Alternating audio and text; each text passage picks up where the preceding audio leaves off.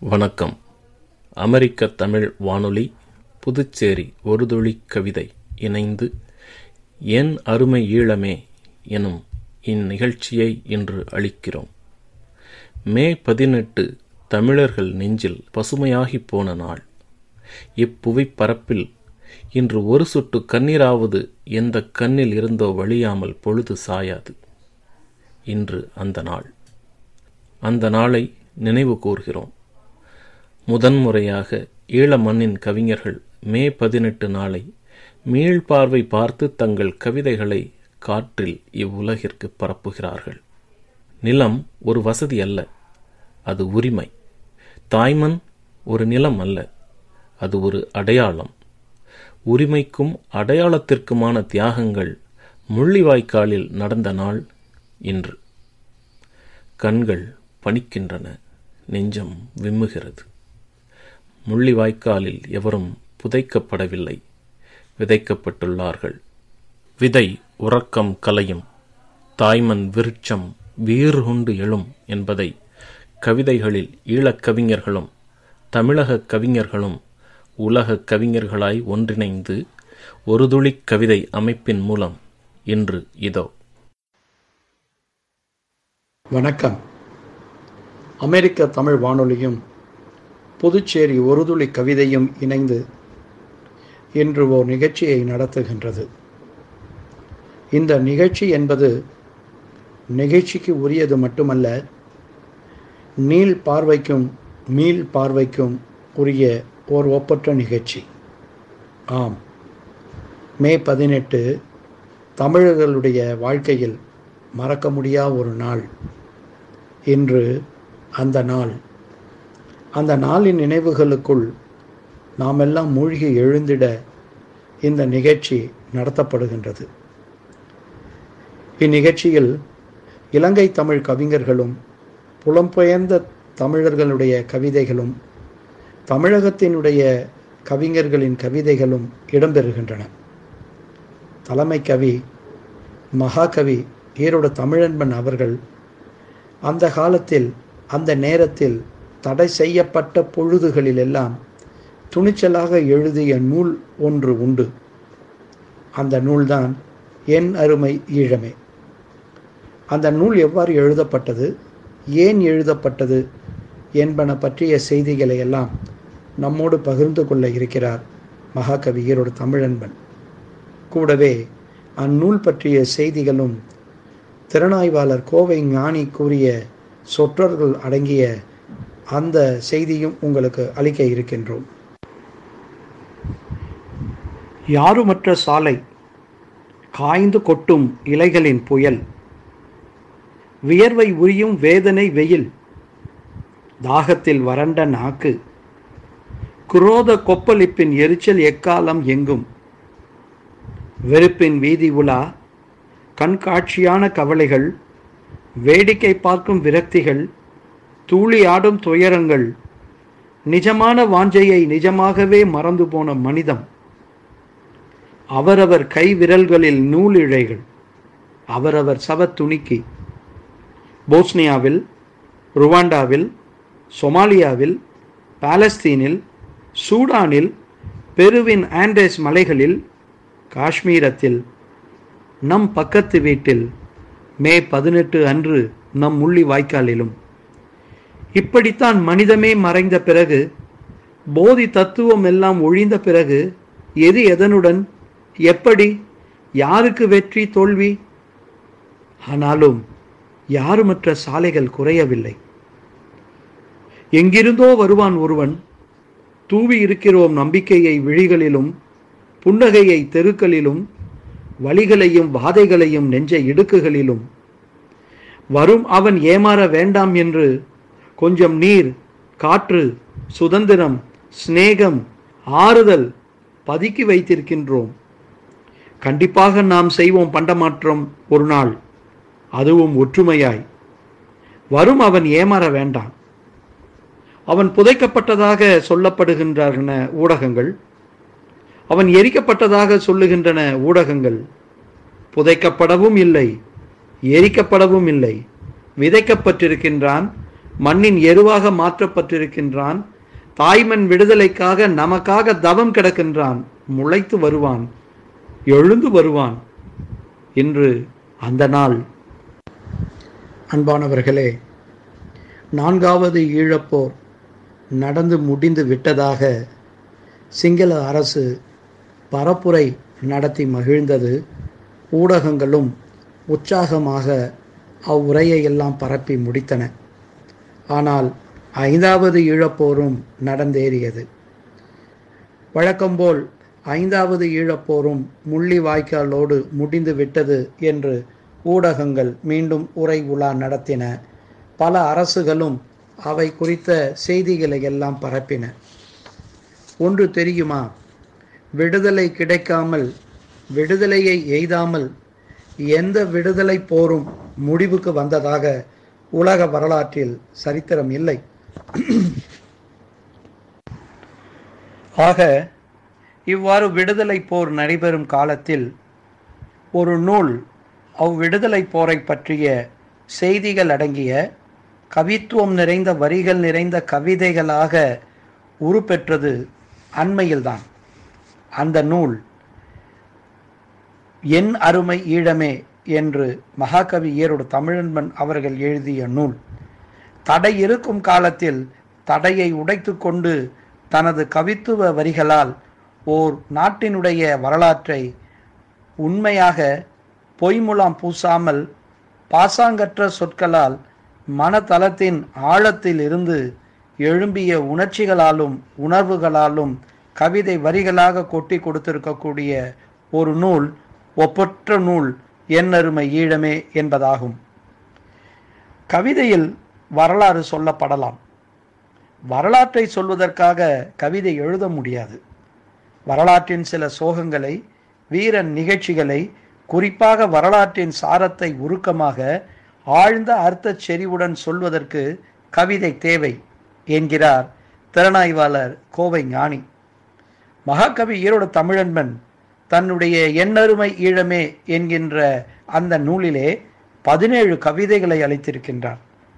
அந்த பதினேழு கவிதைகளினுடைய சாராம்சம் என்னவென்றால் விடுதலை அடையாமல் எந்த விடுதலை போரும் முடிவுக்கு வந்ததில்லை என்பதும் விடுதலையின் போது உண்மையான போராட்ட உணர்வோடு விடுதலை வேட்கையோடு அப்போரிலே ஈடுபட்டோருடைய இழப்புகள் குறித்த பட்டியலை எல்லாம் கவித்துவ வரிகளாக நமக்கு அளிக்கிறார். ஈழத் தமிழகத்தின் வரலாற்றில் இடம்பெற்ற சில நிகழ்ச்சிகளை தமிழன்பன் இத்தொகுப்பில் அங்கங்கு சொல்லுகின்றார். சிங்களன் வந்து குடியேறிய ஒரு தீவுதான் குமரிக்கண்டம். இதுதான் இலங்கை தீவு. ஆனால் இதற்கு முன்பே அந்த தீவில் வாழ்ந்தவன் தமிழன் என்றும் அதற்கான வரலாற்று சான்றுகளை எல்லாம் ஒரு கவிதையில் சொல்லுகிறார்.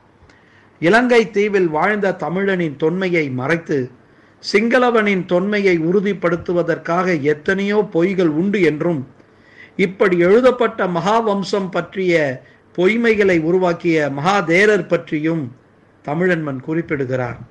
தமிழறம் பேணிய எல்லாளனை சதியால் மாய்த்தவன் துட்ட காமினி என்பதை சொல்வதோடு வரலாற்றில் எல்லாளனுக்கும் சாவு இல்லை துட்ட காமினிக்கும் தான் சாவு இல்லை என்கிறார் கவிஞர்.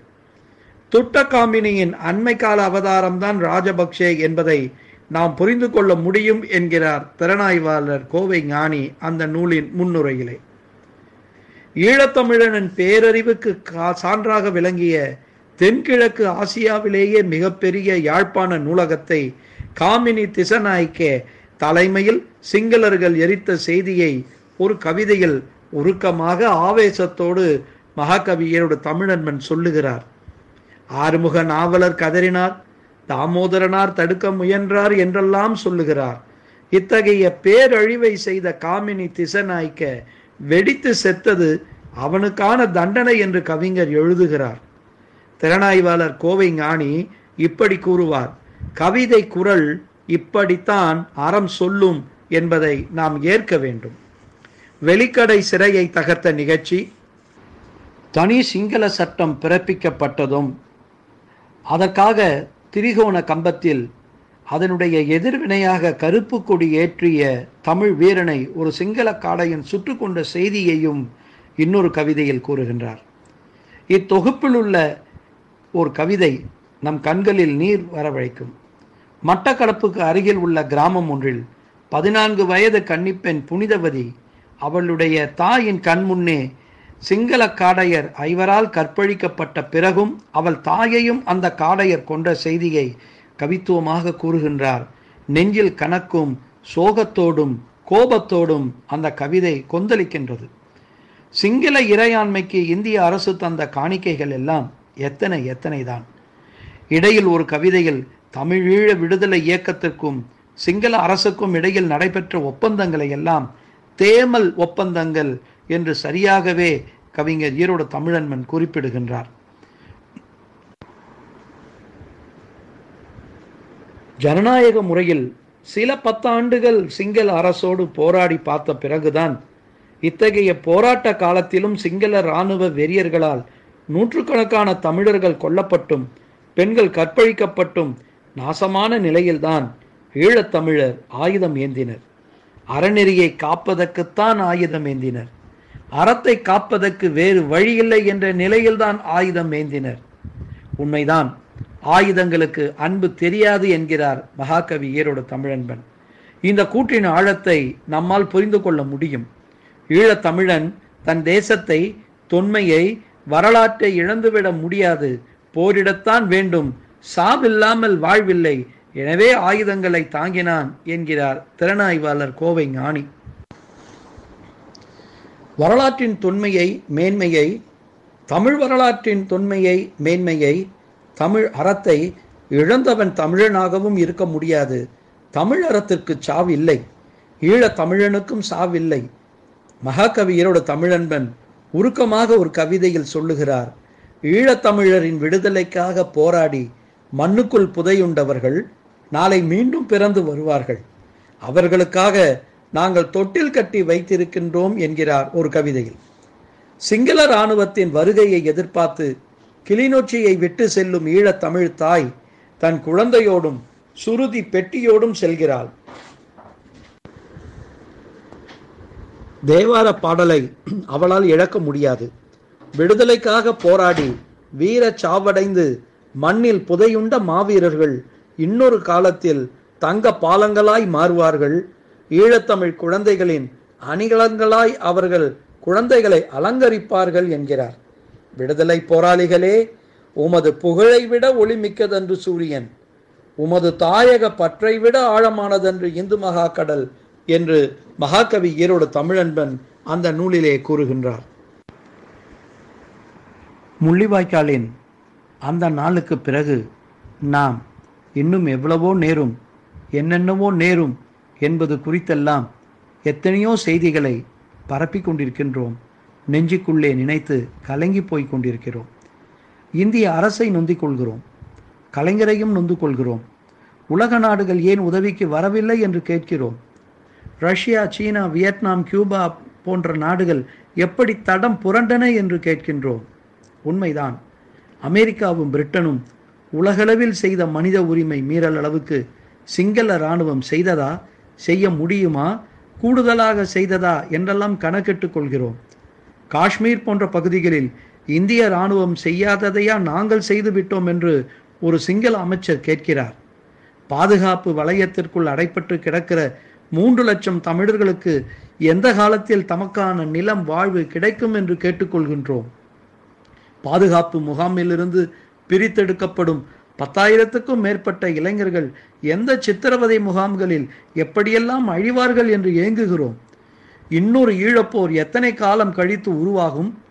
இத்தகைய மாபெரும் கொலைப்பாதகத்தை செய்த பத்தாயிரக்கணக்கான சிங்கள வெறியர்கள் காடையர்கள் என்றைக்காவது மனிதர்களாக மாறுவார்களா? மாற முடியுமா என்று நமக்குள்ளேயே கேட்டுக்கொள்கின்றோம் நாள்தோறும் நொந்து கொள்ளுகின்றோம். விடியலை எதிர்நோக்கி விடுதலையை எதிர்பார்த்து பல தேசங்களுக்கு புலம்பெயர்ந்து போன பலரும் நாள்தோறும் பொழுதுதோறும் நெஞ்சுக்குள்ளே விம்மிக் கொண்டு கிடக்கின்றனர். இப்படிப்பட்ட நேரத்தில்தான் இந்த நூல் எண்ணருமை ஈழமே என்கின்ற மகாகவி ஈரோடு தமிழன்பன் அவர்கள் எழுதிய பதினேழு ஒப்பற்ற கவிதைகள் அடங்கிய நூல் வெளிவந்துள்ளது. அந்த கவிதையினுடைய முடிவிலே மகாகவி ஈரோடு தமிழன்பன் இப்படி முடிப்பார். தொலைக்காட்சி தொடர்களை பார்த்து கொண்டும் உண்டும் உறங்கியும் இத்தகைய வாழ்வை யாருக்கு அடிமைகளாய் யாரின் நலத்திற்காய் நாம் வாழ்ந்து கொண்டிருக்கிறோம்? தமிழறம் நமக்குள் உயிர் தெழுமா? என்று கேட்டு முடிக்கின்றார். அன்பானவர்களே திறனாய்வாளர் கோவை ஞானியினுடைய முன்னுரையிலிருந்து பல பகுதிகளை வைத்து எண்ணருமை ஈழமே என்கின்ற மகாகவியரோட தமிழன்பனின் நூலை உங்கள் முன் படைத்தேன். இப்பொழுது அந்த நூல் ஏன் உருவாகியது? எப்படி உருவாகியது என்பதை மகாகவி ஈரோடு தமிழன்பன் நம்மோடு சில கருத்துக்களை பகிர்ந்து கொள்ள இருக்கிறார். அதன் பிறகு தமிழ் ஈழ கவிஞர்களும் புலம்பெயர்ந்த தமிழ் ஈழ கவிஞர்களும் தமிழகத்து கவிஞர்களும் இன்று அந்த நாள் என்கின்ற தலைப்பிலே சில கவிதைகளை நெஞ்சத்து குமுறல்களை நமக்கு அளிக்க இருக்கின்றார்கள். புதுச்சேரியின் ஒருதுளை கவிதை அமெரிக்க தமிழ் வானொலியோடு இணைந்து இந்த நிகழ்ச்சியை உங்களுக்கு அளித்து கொண்டிருக்கிறது. இதோ மகாகவி ஈரோடு தமிழன்பன் அமெரிக்க வானொலியும் புதுவை உருதுளை கவிதை அமைப்புமாக சேர்ந்து நடத்துகிற இந்த தமிழ் நிகழ்ச்சியில் நான் கலந்து கொள்வதில் எல்லையற்ற பெருமையும் மகிழ்ச்சியும் அடைகிறேன். இன்றைய தமிழ் நிகழ்ச்சி தமிழ் நிகழ்ச்சியாகவும் அமையும் தமிழர்கள் நிகழ்ச்சியாகவும் அமையும். இந்த நிகழ்ச்சியில் குறிப்பிட்ட என்னுடைய நூலை பற்றிய ஒரு அலசல் இருக்கக்கூடும் என்று நான் கருதுகிறேன். என்னருமை ஈழமே என்ற என்னுடைய நூலை ஈழத்தமிழ் போராட்டத்தை குறித்தான கவிதை நூலை உலக தமிழர் பார்வைக்கு வானொலியை நான் பாராட்டுகிறேன்.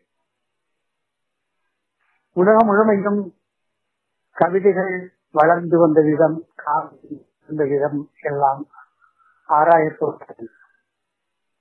பெரும்பாலும் போர்கள் ஆதி காவியங்களான கிளியாடும் சரி உதேசியமும் சரி போர் களத்திலே இருந்து பிறந்த வீரம் நாட்டினுடைய மிக பழைய இதிகாசங்கள் என்று பேசப்படுகிற பின்னால் காவியங்களை உருவாக்குகிற ஊற்று கண்களாக இருக்கின்ற ராமாயணமும் பாரதமும் கூட போர்க்களத்தோடு தொடர்புடையவையெல்லாம் காரணம் மனித வாழ்க்கையில் போர் பெரிய பெரிய பெரிய பெரிய மாற்றங்களை கொண்டு வந்திருக்கிறது. பெரிய பெரிய முன்னேற்றங்களையும் கொண்டு வந்திருக்கிறது. அதனால் நான் போரை பாராட்டுகிறேன் என்று பொருள் அல்ல. போரினுடைய இன்னொரு முகம் அதற்கு இருக்கிறது. அந்த முகம்தான் மனித குலத்திற்கு எதிரான குலம். உயிரினத்திற்கு எதிரான குலம். ஆனால் உயிர் துடைப்புள்ள சமூகம் மாறுதல்கள் தேவைப்படுகிற போதெல்லாம் ஏதேனும் ஒரு முரண்பாட்டை எதிர்கொள்கிறது. அந்த முரண்பாட்டின் மூலமாகத்தான் மாறுதலும் வளர்ச்சியும் உலகத்தில் ஏற்படுவதை நாம் பார்க்கிறோம். நம்முடைய சங்க இலக்கியம் கூட ஒரு வகையான போர் சூழலில் பிறந்த பாடல்களை உடையவை புறநானூற்றை பார்த்தீர்களானால் அது போர் கவிதைகளையும் அரசருடைய வீர பற்றிய கவிதைகளையும் பொது அறம் பற்றிய கவிதைகளையும் உடையதாக இருக்கிறது. Poems of war என்று புறநானூற்றை சொல்வார்கள். தமிழருடைய மிக தொன்மையான இலக்கியமே அரசியல் தளத்தை ஆதாரமாக கொண்டு பிறந்தது என்பதற்கு புறநானூறு ஒரு எடுத்துக்காட்டு. அரசியல் இல்லாமல் உலக வாழ்க்கை போர்க்காலத்திலும் இல்லை அமைதி காலத்திலும் இல்லை. அரசியல் சமூகத்தினுடைய உரோட்டமுடைய ஒரு தளமாக இருந்து முரண்பாடுகளில் கொந்தளித்து கொந்தளித்து புதியனவற்றை எல்லாம் எதிர்கொள்கிற ஒரு நிலையை பெறுகிறது. எனவே தமிழர்களுடைய ஆதி இலக்கியம் என்று சொல்லக்கூடிய புறநானூறு கூட அரசியல் காப்பியம்தான். காப்பியமாக அது உருப்பெறவில்லை. அறிஞர்கள் சொல்வார்கள் ஈ போப் சொல்லி இருக்கிறார் ஏ கே ராமானுஜன் சொல்லி இருக்கிறார் கிரேக்கத்தினுடைய பழைய வழக்கு இருந்து வந்த கதைகளை சிறு சிறு சம்பவங்களை எல்லாம் தொகுத்தும் கோர்த்தும் வடிவம் கொடுத்தும் காவியங்களாக்குவதற்கு பெரும் கவிஞரும் கிடைத்தது போல தமிழுக்கும் கிடைத்திருந்தால் புறநானூற்றிலிருந்து பல காப்பியங்கள் உருவாகி இருக்கலாம். பட்டுப்பாட்டிலிருந்து சில காவியங்கள் உருவாகி இருக்கலாம் என்று. இந்த சூழ்நிலையில் தான் நான் அரசியலையும் கவிதையும் இணைத்து பார்க்கிறேன். அந்த வகையில் ஒரு அரசியல் தன்மையோடு எழுதப்பட்ட ஒரு நூல் எந்தரவை இளமை என்பது. ஆனால் கற்பனை அரசியல் இல்ல. நடைமுறை அரசியல் என்னுடைய அருமை தமிழ் மக்கள் ஈழத்தில் சந்தித்த கொடுமைகளினுடைய விளைவாக மரணத்தினுடைய விளைவாக தமிழுக்கு வந்து சேர்ந்தவை எண்ணற்ற கவிதைகள். அவை பெரும்பாலும் காயங்களிலிருந்து பிறந்தவை கண்ணீரிலிருந்து பிறந்தவை இழப்புகளிலே இருந்து பிறந்தவை அழுகையிலிருந்து பிறந்தவை. அவேசத்திலிருந்து பிறந்தவை என்றெல்லாம் பல வகையாக சொல்ல முடியும். அப்படிப்பட்ட ஈழத் தமிழர் போராட்டம் முதலில் அமைதி வழியாக தொடங்கியதுதான். ஆயுதம் எந்தாத முறையில் தொடங்கியதுதான். ஆனால் அது எடுபடவில்லை வெற்றி காணவில்லை என்ற நிலை வந்தபோது வேறு வழி இல்லை என்று ஈழத்து இளைஞர்கள் ஆயுதங்கள் பக்கமாக சாய்வார்கள் ஆனார்கள் அதனுடைய விளைவும் வெற்றியும் தோல்வியுமாக தமிழுடைய வரலாறு போர்க்களத்தில் ஊசலாடி கொண்டிருந்தது. இரண்டாயிரத்தி ஒன்பதில் ஒரு முடிவுக்கு வந்தது. ஆனால் எந்த விடுதலை போராட்டமும் விடுதலையை பெறாமல் முடிவடைவதில்லை.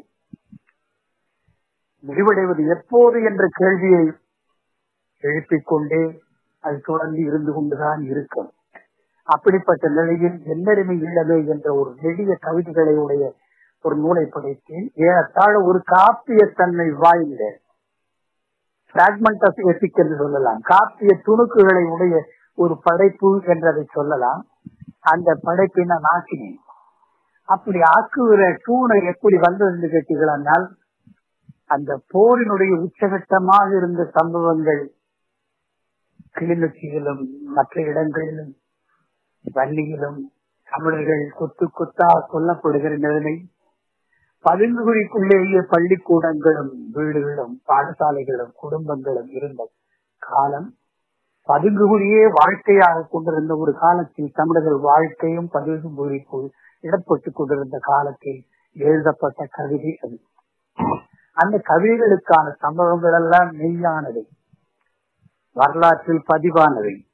அவற்றை கவிதையாக்குகிற போது என்ன சிக்கல் வரும் என்று கேட்டுள்ளனர் ஒன்று வரலாறும் கவிதையும் எழுதப்படுகிற போது கவிதையில் வரலாறு வரலாம். ஆனால் வரலாற்று சொல்வதற்காகவே கவிதை எழுத முடியாது என்று கூறுவார் ஞானி. வரலாற்றை கவிதையாக சொல்லுகிற போது வரலாறு வெற்றி பெற்றால் கவிதை தோற்கும் கவிதை வெற்றி பெற்றால் வரலாறு தோற்கும் கவிதையும் வரலாறும் தோல்வி அடையாதபடி இரண்டையும் இணைத்துக் கொண்டு இந்த கவிதையை தேரை ஓட்ட முடியுமா என்றால் ஓட்ட முடியும் என்பதற்கு எனக்கு முன்னோடியானவன் டேப்லோ நெருடா அரசியலுக்கு கவிதையின் அழகையும் கவிதைக்கு அரசியலின் கம்பீரத்தையும் வழங்கிய அவனுடைய பொது பாடல் என்ற பெருந்தொகுப்புத்தான் எனக்கு இப்படிப்பட்ட கவிதைகளை புனைவதற்கான உந்து சக்தியை உதவியது என்று நான் சொல்வேன். பொதுப்பாடல் என்ற பெரிய தொகுதியில் மானுட விடுதலையை நோக்கி ஆப்பிரிக்க நாடுகளில் தென் அமெரிக்க நாடுகளில் எழுந்த கிழக்குகளை போராட்டங்களை நருடா பாடியிருக்கிறார். சிலை பற்றியும் அர்ஜென்டினா பற்றியும் பெரு பற்றியும் அவன் பாடியிருக்கிறார். அந்த பாடல்களிலே எல்லாம் அங்கங்கு நாம் எதிர்பார்க்கிற காவியத்தன்மை குறைந்த பகுதிகளும் உண்டு.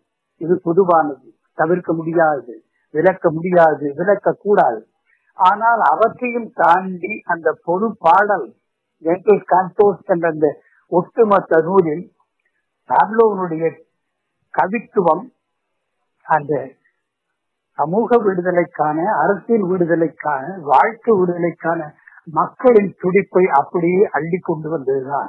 அந்த போக்கிலே தான் அந்த கவிதைகளை எழுதினேன். அந்த கவிதைகளை எழுதுகிற போது எனக்கு இலங்கையினுடைய வரலாற்று அறிந்து கொள்ளுகிற தேவை ஏற்பட்டது. இலங்கை மக்களுடைய மத பிடிப்புகள் பற்றி தெரிந்து கொள்ள வேண்டிய தேவை ஏற்பட்டது. இலங்கையில் இனவழியாக எப்படி அமைப்புகள் மனிதர்கள் சிங்களவர்களும் தமிழர்களும் முஸ்லிம்களும் பௌத்தர்களும் இருக்கிறார்கள் என்பதை பார்க்க வேண்டிய தேவை வந்தது. இவற்றையெல்லாம் உள்வாங்கிக் கொண்டுதான் அந்த கவிதை நூலை எழுதினேன்.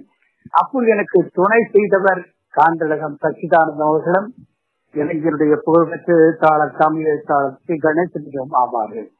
எனக்கு வேண்டிய நூல்களை எல்லாம் சில நூல்களை எல்லாம் அந்த தருணத்தில் இந்த நூலை வெளியிட்ட அன்னை உத்தம பதிப்பகத்தினுடைய வேணுகோபால் அவர்கள் விழிகள் பதிப்பகம் நடராஜனுடைய அண்ணன் எனக்கு கொண்டு வந்து கொடுத்தார். அந்த நூலுக்கு ஒரு அழகான பதிப்புரையும் வேணுகோபால் எழுதியிருக்கிறார். ஞான நீண்ட முன்னுரை எழுதியிருக்கிறார். அந்த நூலுக்கு நான் கவிதை எழுத முற்பட்ட போது அது தை பொங்கலை ஒட்டி வருகிற எல்லையில் அந்த கவிதைகள் எழுதப்பட்ட போதெல்லாம் ஈழ கவிதைகளை எழுதினேன். அப்போது இதழ்கள் கேட்ட போதெல்லாம் எந்த இதழானாலும் சரி ஈழத்தமிழ் கவிதை தான் எழுதி கொடுத்தேன்.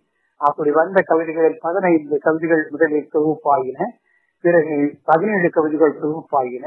அந்த கவிதை தான் முதல் முதலாக ஈழ போராட்டத்தை ஒரு காவியத்தன்மையோடு தமிழில் வெளிப்பட்ட நூல் என்று நான் கருதுகிறேன் ஆய்வாளர்களும் கருதுகிறார்கள். இப்படிப்பட்ட இந்த நூலை பற்றி இன்று நீங்கள் பேசுவதும் கேட்பதும் எனக்கு பெரும் மகிழ்ச்சியை தருகிறது. ஈழத் தமிழர்களுக்கு கொஞ்சம் நெஞ்சுக்கு இதமாகவும் அதே சமயத்தில் நெஞ்சுக்கு இழந்து போன சேரங்களை மீண்டும் கொண்டு வருவதாகவும் இருக்கும் என்று நான் கருதுகிறேன். ஈழ தமிழர்களுக்கெல்லாம் என்னுடைய வாழ்த்துக்கள். இந்த கவிதை நிகழ்ச்சியில் பாடுகிறவர்களெல்லாம் ஈழத்தை சார்ந்தவர்கள் என்று எண்ணுகிற போது அந்த துக்கத்தின் பிள்ளைகளாக திக்கெங்கும் இருக்கிறவர்கள் நான் நெஞ்சார பாராட்டுகிறேன். இதை ஏற்பாடு செய்திருக்கிறேன். அமெரிக்க வானொலிக்கு எனக்கு என்னுடைய தனிப்பட்ட வாழ்த்துக்களும் வணக்கமும். நன்றியும் அமெரிக்க தமிழ் வானொலி நேயர்களுக்கு வணக்கம். மகாகவி ஈரோடு தமிழ் அன்பன் ஐயா அவர்களின் எது மிச்சமானது? என்கிற கவிதையை வாசிப்பது ஜெயா மாறன் அட்லாண்டா ஜோர்ஜியாவில் இருந்து. எது மிச்சமானது? கிளிநொச்சி மண்ணை வெடிகுண்டுகளால் விமானங்கள் உழுதன. சீரும் சிங்கள வான வண்டுகள் இரைச்சல் உறக்கத்தை அமைதியை சிதைத்தபோது ஓர் அறைக்குள் ஓர் இடத்தில் ஓர் ஒற்றை புள்ளிக்குள் ஒடுங்கி நடுங்கின தமிழ் குடும்பங்கள். எங்கள் குடும்பம் இனி அங்கிருக்க முடியாது என கனகராயன் குளத்திற்கு போய் சேர்ந்தது மூட்டை முடிச்சுகளோடு. அம்மா சுதிப்பெட்டியோடும் கொஞ்சம் துணிமணிகளோடும் படமாய்விட்ட அப்பா படத்தோடும் தாத்தா கைத்தடியோடும் கைக்குடையோடும் மருந்து பையோடும் மூட்டு வலியோடும் தம்பியும் தங்கையும் பாடப்புத்தகங்களோடும் பள்ளி உடுப்புகளோடும் பள்ளிக்கு திரும்பி போக முடியுமா? என்ற வினாவோடும் ஐயத்தோடும். கனகராயன் குளத்தின் கோயிலில் சுமைகள் இறக்கி வேர்வையை கண்ணீரை விரல்கள் துடைக்கும் முன் அரசு படை அரக்க வண்டுகள் உருமல். வீடுகள் பிளக்கும் ஓசை வீரிடும் அழுகை ஓலம். கோயில் சுவர்களில் வெடி மின்னல் வீழ்த்தும் தெரிப்புகள். அங்கிருந்து விரட்டப்பட்ட பறவைகளாய் அக்கராயன் குளத்திற்கு அச்சச்சிறகடிப்புகள் ஆயின் புலிகளின் வேகமும் கோபமும் விடுவித்தன கிளிநொச்சியை. உதைப்பட்டு சிங்கள அலைகள் பின்வாங்கின. உடைந்த உதட்டுக்கு உலர்ந்த புன்னகை திரும்பியது போல எம் குடும்பம் திரும்பியது மறுபடியும் கிளிநொச்சிக்கு. முனகும் சுதிப்பெட்டியோடு அம்மாவும் கம்பிகளின் நம்பிக்கை குறைந்த கைக்குடையோடு தாத்தாவும் கீறல் விழுந்த கண்ணாடிக்குள்ளிருக்கும் அப்பா படத்தோடு தங்கையும் மிச்ச சொச்சமான துணி மூட்டை புத்தக பைகளோடு தம்பியும் உள்ளே நுழைந்த போது தனிமையில் விட்டு சென்று விட்டீர்களே. என்று வீடு அழுதது. வீட்டு வாசலில் வாடி போயிருந்த முல்லை கொடி அழுதது.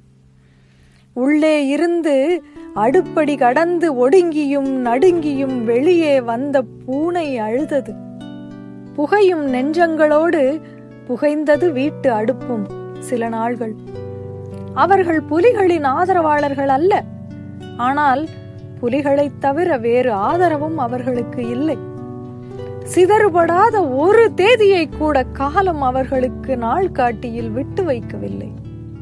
பயந்தும் பக்தியில் உறைந்தும் அம்மா பாடும் பதிகங்களிலும் பண்களிலும் பதியத் தொடங்கின தோட்டாக்கள். சுதிப்பெட்டியின் அடிப்பகுதிகளில் அடுக்கி வைக்கப்பட்டிருந்தன மரணங்கள். மறுபடியும் அரச விமானப்படை ஆகாயம் பிளந்தது. தாத்தாவின் கைத்தடி மிச்சமானது. கைக்குடை மிச்சமானது. தாத்தா மிச்சமாகவில்லை. பாட நூல்கள் மிச்சமாகவில்லை. விளையாட்டு பொம்மைகள் மிச்சமாகவில்லை. பள்ளிக்கு கொண்டு போகும் சோற்று போசிகள் முதுகில் தொங்கும் பைகள் மிச்சமாகவில்லை. விளையாட்டு பந்துகள் மட்டைகள் முத்தையா முரளிதரன் டெண்டுல்கர் படங்கள் மிச்சமாகவில்லை. குற்றுயிரும் குலையுயிருமாக தம்பியும் தங்கையும் மிச்சமானார்கள். தங்கை தொலைபேசியில் ஆஸ்திரேலியாவில் இருக்கும் அண்ணனிடம் கதைத்தாள். அம்மா மிச்சமானதை. அவள் சுதிப்பெட்டி மிச்சமானதை. அவள் கைகள் மிச்சமாகாமல் போனதை. அழுகை அடுக்குகளின் கீழ் அவர்கள் உயிர்ப்புகளை வெப்பங்கள் தயாரித்தன. வெந்து முடிந்த கனவுகள் தயாரித்தன. அம்மாவின் கைகள் ஆசையோடு எம்மை அள்ளி எடுத்து வளர்த்த கைகள். அமுதூட்டி அணைத்த கைகள். பள்ளிக்கு எம் கைகளை பிடித்து அழைத்து போன பாசமிக்க கைகள். எம் கண்ணங்களை தடவிய கைகள். கருணை மிகுந்த கைகள். இன்று இல்லை. தலைவலி என்றால் உடல் வலி என்றால் தைலத்தோடு தன் இதயத்தையும் வைத்து தடவிய கைகள் இன்று இல்லை. எந்த ஒப்பந்தம் நிறைவேற கைகள் தேவைப்பட்டன? ஃபண்டா செல்வா டட்லி செல்வா ஜெயவர்த்தனே ராஜீவ் எந்த ஒப்பந்தம் நிறைவேற எம் அன்னையின் கைகள் பறிக்கப்பட்டன? எந்த சமரச பேச்சின் முடிவில் எம் அன்னைக்கு கைகள் திரும்ப கிடைக்கும்?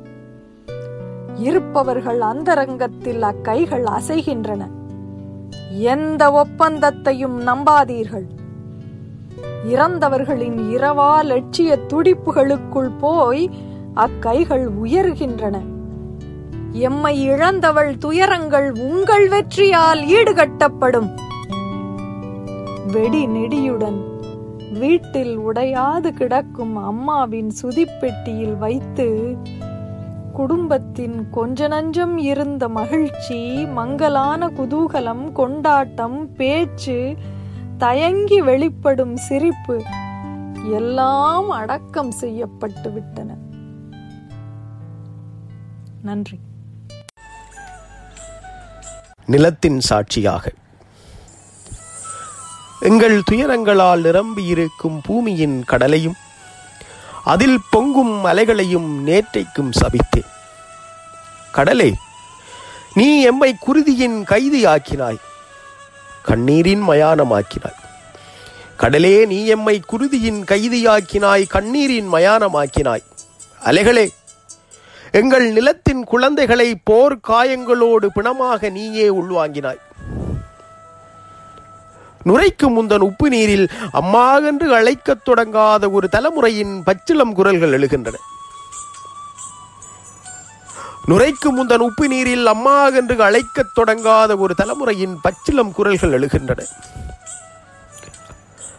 எந்தன் முள்ளிவாய்க்காலே நந்திக்கடலே வட்டுவாகலே எழுகின்ற சூரியனின் முதல் கதிர் உங்களில் தான் படும்.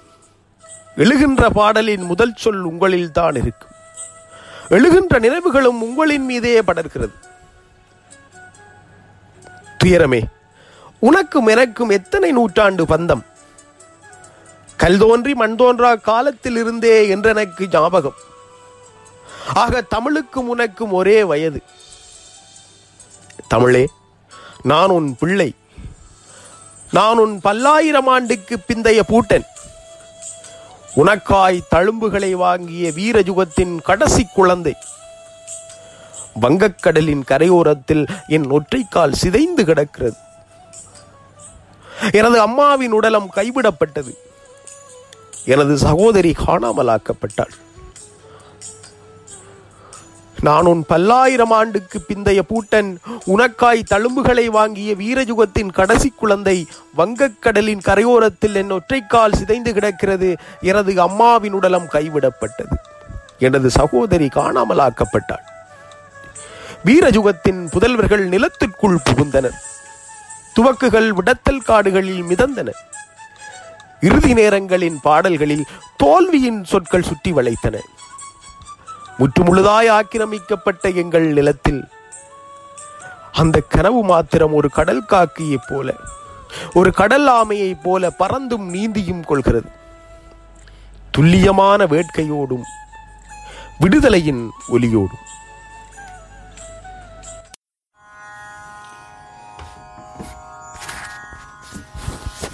கள்ளிச் செடியும் முளைக்க மறுக்கும் கருமை படர்ந்த கந்தக மண்ணில் துள்ளி எழுந்து விழுந்த அலைகளின் துயரைச் சொல்ல முடியாது. மெல்ல அசையும் நந்திக்கடல். கள்ளிச் செடியும் முளைக்க மறுக்கும் கருமை படர்ந்த கந்தக மண்ணில் துள்ளி எழுந்து விழுந்த அலைகளின் துயரைச் சொல்ல முடியாது. மெல்ல அசையும் நந்திக்கடல். வெள்ளி முளைக்கும் அந்திக் கருக்கல் அவலப்பட்ட இனமொன்றின் தலையில் கொள்ளி விழுந்த நாளை கூறும். வெள்ளி முளைக்கும் அந்திக் கருக்கல் அவலப்பட்ட இனமொன்றின் தலையில் கொள்ளி விழுந்த நாளை கூறும். அள்ளி அவன் அன்று வீசிய குண்டில் காயம்பட்ட நிலவொளி நள்ளிரவை கூட பகலாயெரிக்கும். அள்ளி அவன் அன்று வீசிய கூண்டில் காயம்பட்ட நிலவொளி நள்ளிரவை கூட பகலாயெரிக்கும். கண் எட்டு திசையெங்கும் மண் திட்டியாய் கிடக்கும் புதைகுழிக்குள் புதையுண்டு கிடக்கின்ற உறவுகளின் இறுதி மூச்சு வீசும் காற்றில் வெப்பத்தை இறைக்கும். கண் எட்டும் திசையெங்கும் மண் திட்டியாய் கிடக்கும் புதைகுழிக்குள் புதையுண்டு கிடக்கின்ற உறவுகளின் இறுதி மூச்சு வீசும் காற்றில் வெப்பத்தை இறைக்கும். செந்நீர் கலந்த சேற்றுக் கடற்கரையில் வேரறுந்து போன விடுதலை போர் வரலாற்றைச் சுமந்து இன்னும் மௌனமாக அசை போட்டுக் கொண்டிருக்கும் முடிவில்லா முள்ளிவாய்க்கால். செந்நீர் கலந்த சேற்று கடற்கரையில் வேறறந்து போன விடுதலை போர் வரலாற்றை சுமந்து இன்னும் மௌனமாக அசை போட்டுக் கொண்டிருக்கும் முடிவில்லா முள்ளிவாய்க்கால். நன்றி வணக்கம். என்று மீட்போம் மே பதினெட்டு உலகில் பலருக்கு இதுவும் ஒரு நாள். உலகில் பலருக்கு இதுவும் ஒரு நாள். ஆனால் தமிழருக்கோ எம் தமிழருக்கோ இனத்தின் பெரும் வழிகளை தனியரசு கனவுகளை புலிகளின் நினைவுகளை என்றும் மறவா தமிழீழ உரிமைகளை. அத்துணையும் சுமக்கும் தனியொரு நாள் அத்துணையும் சுமக்கும் தனியொரு நாள். இந்த நாள் மனிதர்கள் கொல்லப்பட்டதற்கான சாட்சி மட்டும் இல்லை இந்த நாள் மனிதர்கள் மட்டும் கொல்லப்பட்டதற்கான சாட்சியக்கான நாள் இல்லை. உலகின் மனிதமே மடிந்த நாள். உலகின் மனித நேயங்களே மடிந்த நாள். இந்த நாள் தமிழர் நிலத்தில் போர் நின்றதற்கான சாட்சியாக இல்லை. இந்த நாள் தமிழர் நிலத்தில் போர் நின்றதன் சாட்சியாக இல்லை. சமாதான வேடம் பூண்ட நரிமுக நாடுகளின் முகம் காட்டிய சாட்சி. சமாதான வேடம் பூண்ட நரிமுக நாடுகளின் முகம் காட்டிய சாட்சி. இந்த நாள் போர் மௌன மௌனித்ததற்கான சாட்சி இல்லை. காந்தி தேசத்தின் அறவழி மடிந்து போனதன் சாட்சி. காந்தி தேசத்தின் அறவழி மடிந்து போனதன் சாட்சி. இந்த நாள் வெள்ளை கொடிகளே சிவப்பாய் மாறிய கொடூரத்தின் சாட்சி. வெள்ளை கொடிகளே சிவப்பாய் மாறிய கொடூரத்தின் சாட்சி.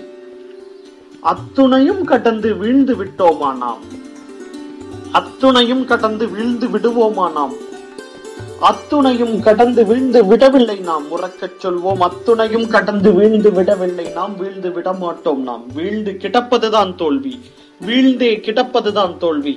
எத்துணை முறை வீழ்ந்தாலும் எத்துணை முறை வீழ்த்தப்பட்டாலும் அத்துணை முறையும் வீறு கொண்டெழும் தமிழ் போல. அத்துணை முறையும் வீறு கொண்டெழும் எம் தமிழ் போல திரண்டெழுவோம். எம் தமிழ் போல மீண்டெழுவோம். தமிழர் கடலை கட்டி எழுப்பிய சோழர்களின் தமிழீழ கடலை கட்டி எழுப்பிய புலிகளின் எத்துணை முறை வீழ்ந்தாலும் மீண்டெழும் தமிழினத்தின் வரலாறு சொல்லும். அதன் சுவடுகள் சொல்லும். அதன் நினைவுகள் பலம் கொடுக்கும். நந்திக்கடல் பொங்கி எழும். தமிழினம் திரண்டெழும் மனம் தளரா அணி திரண்டால் மனம் தளரா அணி திரண்டால் அன்று பிறக்கும் எம் விடியல் அன்று மீண்டெழும் எம் நிலம். அன்று பிறக்கும் எம் விடியல் அன்று மீண்டெழும் எம் நிலம். வழிகள் பொறுத்து நட வழிகள் பிறக்கும். வழிகள் பொறுத்து நட வழிகள் பிறக்கும். தாய்க்கு வழி இல்லாமல் பிரசவமா? அதனால் வழிகள் பொறுத்து நட வழிகள் பிறக்கும். இது பிரசவிக்கும் காலம். இது பிரசவிக்கும் காலம். மீண்டெழுவோம். தமிழர் நிலத்தை கட்டி எழுப்புவோம். மீட்டெடுப்போம். தமிழர் உரிமைகளை மீட்டெடுப்போம். எம் இறையாண்மை எம் கையில் எம் நிலம் எம் உரிமை. என்றும் மீட்போம் எங்கள் மண். இரண்டு போன பக்கங்களுக்குள் ஒளிந்து கிடக்கிறது எங்கள் வீரம். நாளைக்காய் போராடி நலிந்தே போனாலும் அந்த விடியலுக்காய் விழித்திருக்கிறது எங்கள் விழிகள். இதயமற்றோரின் இறையாண்மைக்குள் எட்டாக்கனியாகி கசந்து கொண்டிருக்கிறது எங்கள் கனவு. வயிற்றுப் பசியோடும் வற்றிப் போன கண்ணீரோடும் தடுமாறிக் கொண்டிருக்கிறது எங்கள் லட்சியம். எங்கள் வீரத்தின் துளிர்களையும் வென்றே தின்றுவிட ஒட்டிக்கொண்டிருக்கும் பீடைகளோடே நகர்கிறது எங்கள் நாட்கள். எம்மவர்குருதியெல்லாம் ஆராய் ஓடி அந்த நந்திக்கடலில் கலந்த போதும் சிதைந்து போன பெண்டங்களை மாரோடு சேர்த்தள்ளி ஓலமிட்ட உறவுகள் ஆங்கே ஒடுக்கப்பட்டு போன போதும் போர்க்களத்தில் எங்கள் பெண்கள் கற்புக்காய் கதறிய போதும். உரிமைக்காய் கோசமிட்டு எங்கள் உறவுகளின் குரல் வலைகள் அந்த சிறையுள்ளே சிதைக்கப்பட்ட போதும். என்றும் சிதைந்திடாது எங்கள் கொள்கை. இனியும் சிந்திடாது எங்கள் குருதி. காலங்கள் இத்தனையும் கடக்கட்டும். நாங்கள் நேரிட்ட துயரங்களே எம்மை வெறுக்கட்டும். நேற்று பெய்த மலையில் முளைத்த காலன் அல்ல நாங்கள். அவர்கள் நினைத்தவுடன் பிடுங்கிவிட. எமக்கான தலைவன் உருவாகும் நாள் நாளையோ நாளை மறுதினமோ. என்றும் மீட்போம் எங்கள் மண். நான் இலங்கையின் மட்டக்களப்பிலிருந்து வணக்கம். என்றும் மீட்போம் எங்கள் மண். எனும் தலைப்பில் பதுளையில் இருந்து கவிஞர் கே. எஸ். கலை எழுதியுள்ள கவிதையை வாசிப்பவர் தங்கேஸ்வரன் ஓசூர். கிழித்தெறியப்பட்ட கிளிநொச்சியும் கொல்லி வைக்கப்பட்ட முள்ளிவாய்க்காலும் பாழாகி போன யாழ்ப்பாணமும் எழுதிக் கொண்டிருக்கும் கரைபடிந்த சிறை புராணங்கள் இவை. காக்கிகளும் காவிகளும் தாக்கியும் தூக்கியும் சரியாக பிழை செய்து சரித்திரத்தின் முகத்தில் தரித்திர குருக்கள்களை சித்திரமாய் கீறி சிரித்துக் கொண்டிருக்கிறார்கள். நாங்கள் சீரழிந்து கொண்டிருக்கிறோம். கணவனை தெருவிலே தொலைத்து குழந்தையை கருவிலே களைத்து கூற்றனுக்கும் வேண்டா உயிர் சுமக்கும் கூடுகளின் கேட்டினை சுமக்கும் நாடிது.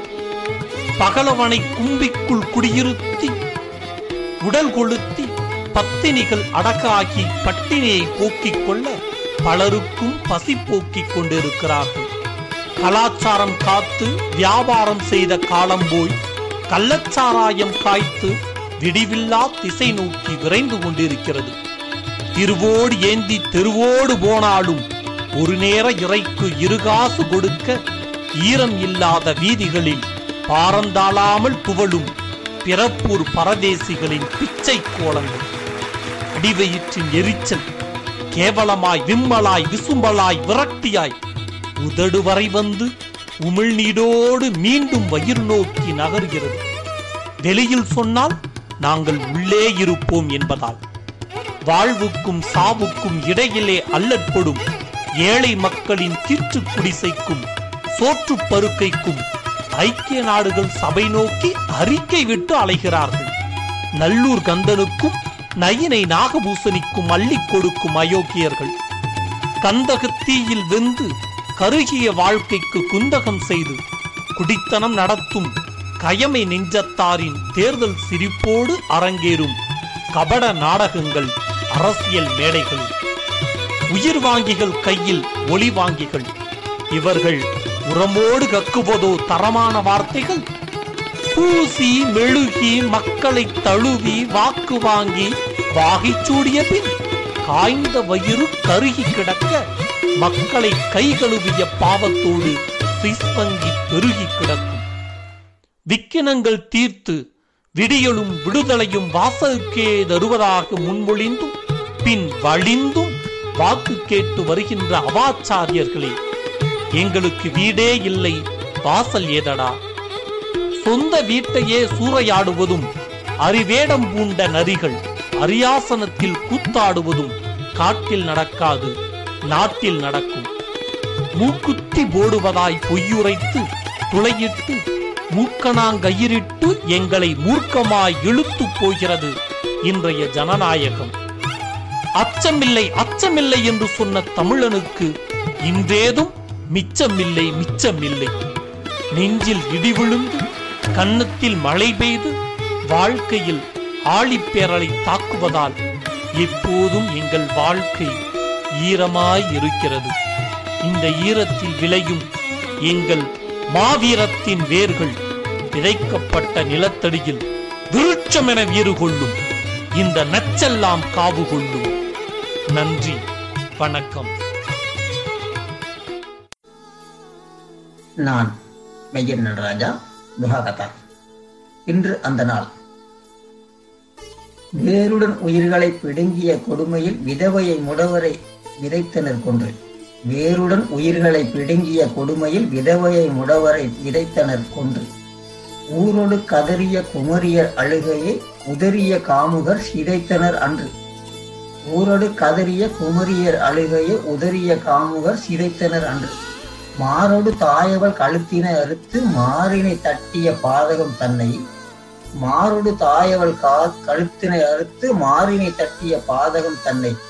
கூறிட மொழி இல்லை குமுறிட வழி இல்லை கொடுமையை நினைத்திட பதறுது நெஞ்சம்.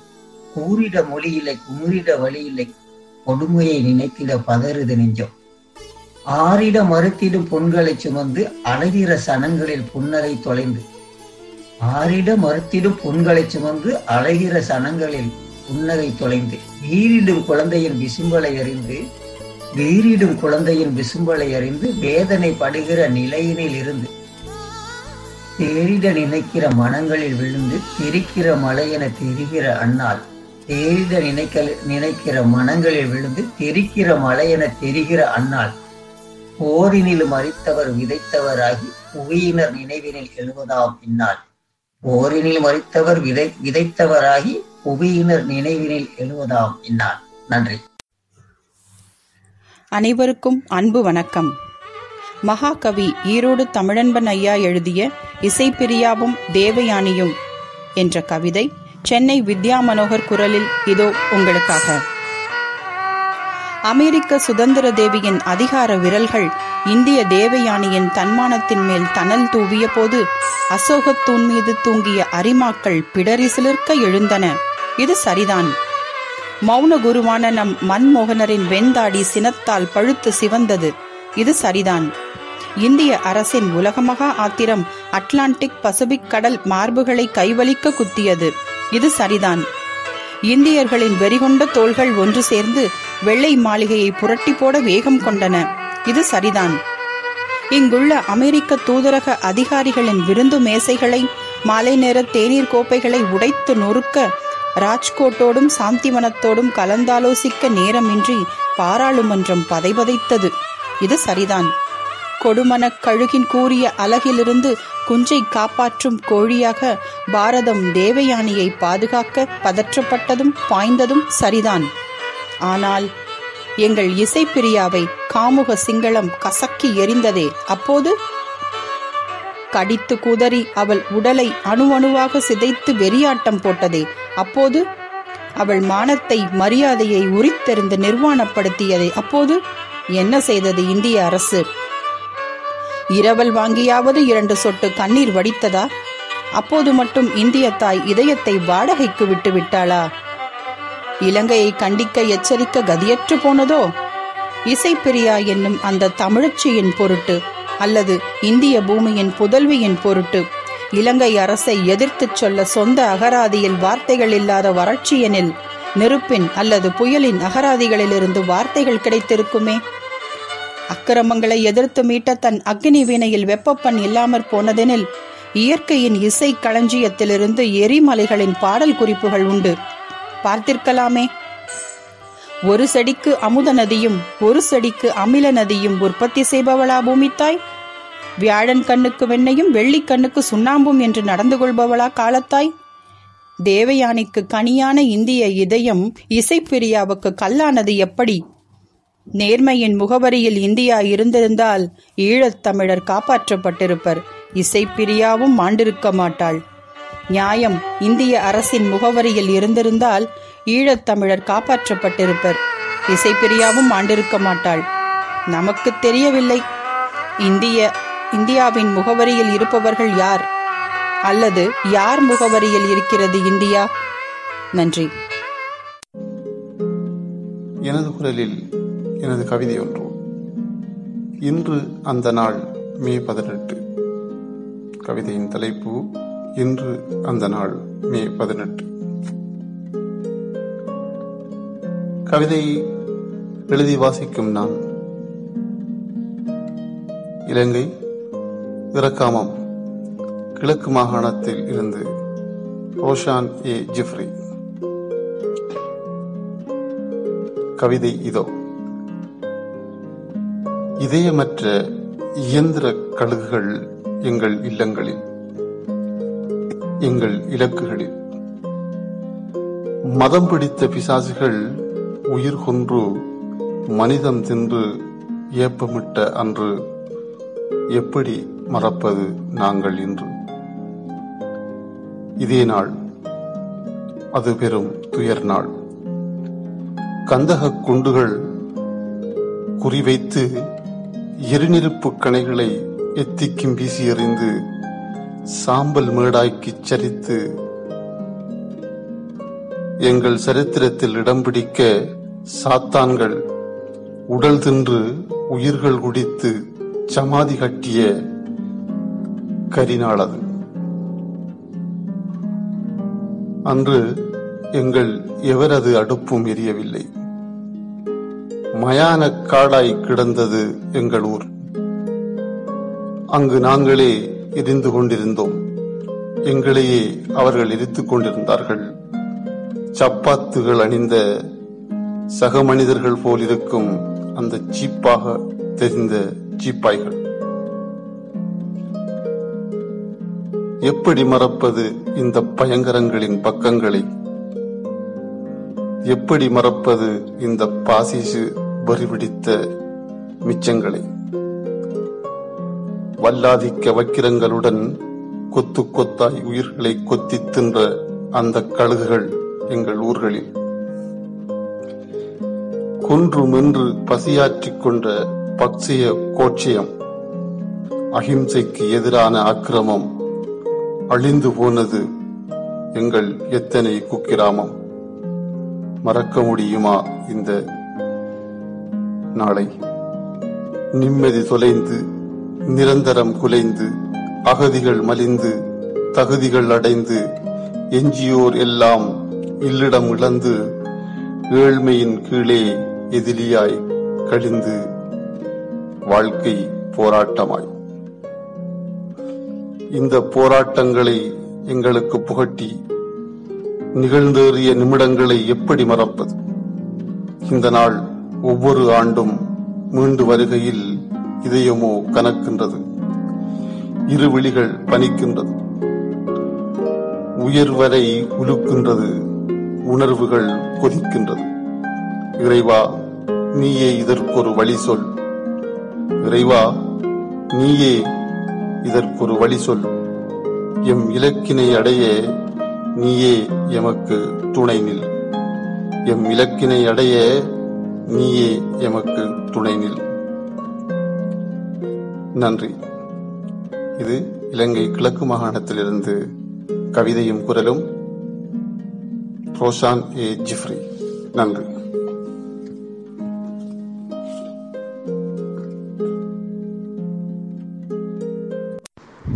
அன்பானவர்களே இதுவரை நீங்கள் கேட்ட நிகழ்ச்சி எண்ணருமை ஈழமே என்கின்ற மே பதினெட்டு நாளை நினைவு கூறும் ஒரு கவிதாஞ்சலியும் ஒரு உரை அஞ்சலியும். இந்நிகழ்ச்சியிலே மகாகவி ஈரோடு தமிழன்பன் அவர்கள் தான் படைத்த எண்ணருமை ஈழமே என்கின்ற நூலாக்கத்தினுடைய பொழுதுகளை எல்லாம் நம்மோடு நினைவு கூர்ந்தார். கிளிநொச்சியின் அகர முதல்வன் அவர்களும் யாழ்ப்பாணத்தின் உமை பர்குணரஞ்சன் அவர்களும் மட்டக்களப்பின் ஹேந்திர பிரியா அவர்களும் பதுளையின் கலைஞானகுமார் அவர்களும் நுவரெலியாவின் மெய்யன் நடராஜ் அவர்களும் இரக்காமம் ரோஷன் ஏ. ஜிப்ரி அவர்களும் ஆகிய ஈழத் தமிழ் கவிஞர்கள் எல்லாம் தங்களுடைய நெஞ்ச குமுறல்களை நம்மோடு பகிர்ந்து கொண்டார்கள். ஏனென்றால் இன்று அந்த நாள். அதேபோல் ஸ்வீடனில் இருந்து விஜய் அசோகன் அவர்களும் தன்னுடைய நெஞ்ச குமரல்களை நம்மோடு பகிர்ந்து கொண்டார். மகாகவி ஈரோடு தமிழன்பன் எழுதிய எது மிச்சமானது என்கின்ற ஓர் ஒப்பற்ற கவிதையை அட்லாண்டாவிலிருந்து ஜெயா மாறன் அவர்களும் இசைப்பிரியாவும் தேவயானையும் என்கின்ற மகாகவி ஈரோடு தமிழன்பனின் கவிதையை சென்னையிலிருந்து வித்யா மனோகரும் வாசிக்க நாம் கேட்டோம். துடுப்புகளில் இறுக்கிய வெளிச்சப் பிடிகள் இருட்டுக்கடலின் இருளை கிழிக்க அடிமை குளிர் போக்க விடுதலை வெயிலேற்றி வேகமாய் வரும் வாலிப படகுகள். பூப்படையும் பூபால விடுதலைக்கு மாப்பிள்ளை மார்களை அள்ளி வரும் அந்த அக்னி படகுகள். ஆதி தமிழன் இனம் நாதியற்று நசிந்து போகாமல் மீதியற்ற மரணம் அளித்த போதிமர போதனையாளர்களுக்கு பாடம் புகட்டிட தொலைந்து போனதாய் நினைத்து கொண்டிருக்கும் ஓர் இனத்தை மீண்டும் புதுப்பிக்க இதோ வருகின்றன. வீரிய படகுகள் காரிய படகுகள் வீரியத்துடன் கடலை விழுங்கி. வாருங்கள் வரிசையாய் கடற்கரை ஓரம். இரு வனப்பு கண்களில் வாரி வாருங்கள் தமிழ் ஈரம். நாம் காத்திருப்போம். விடுதலையை அடையா போர் என்பது முற்றுப்பெறா ஓர் வாக்கியம். முற்றுப்புள்ளி இல்லா வாக்கியம். விடுதலை பெறும்பொழுதுதான் விடுதலை பெற்ற பின்தான் போர் என்பது ஓயும் என்பதை வரலாறு நமக்கு கூறியுள்ளது. நம் ஒற்றுமை நம்மை காக்கும். நமக்காக மண்ணில் உயிர் நீத்த தியாக சீலர்களை வீர மரபர்களை நாம் நினைவு கூறும் நாள் இது இன்று அந்த நாள்.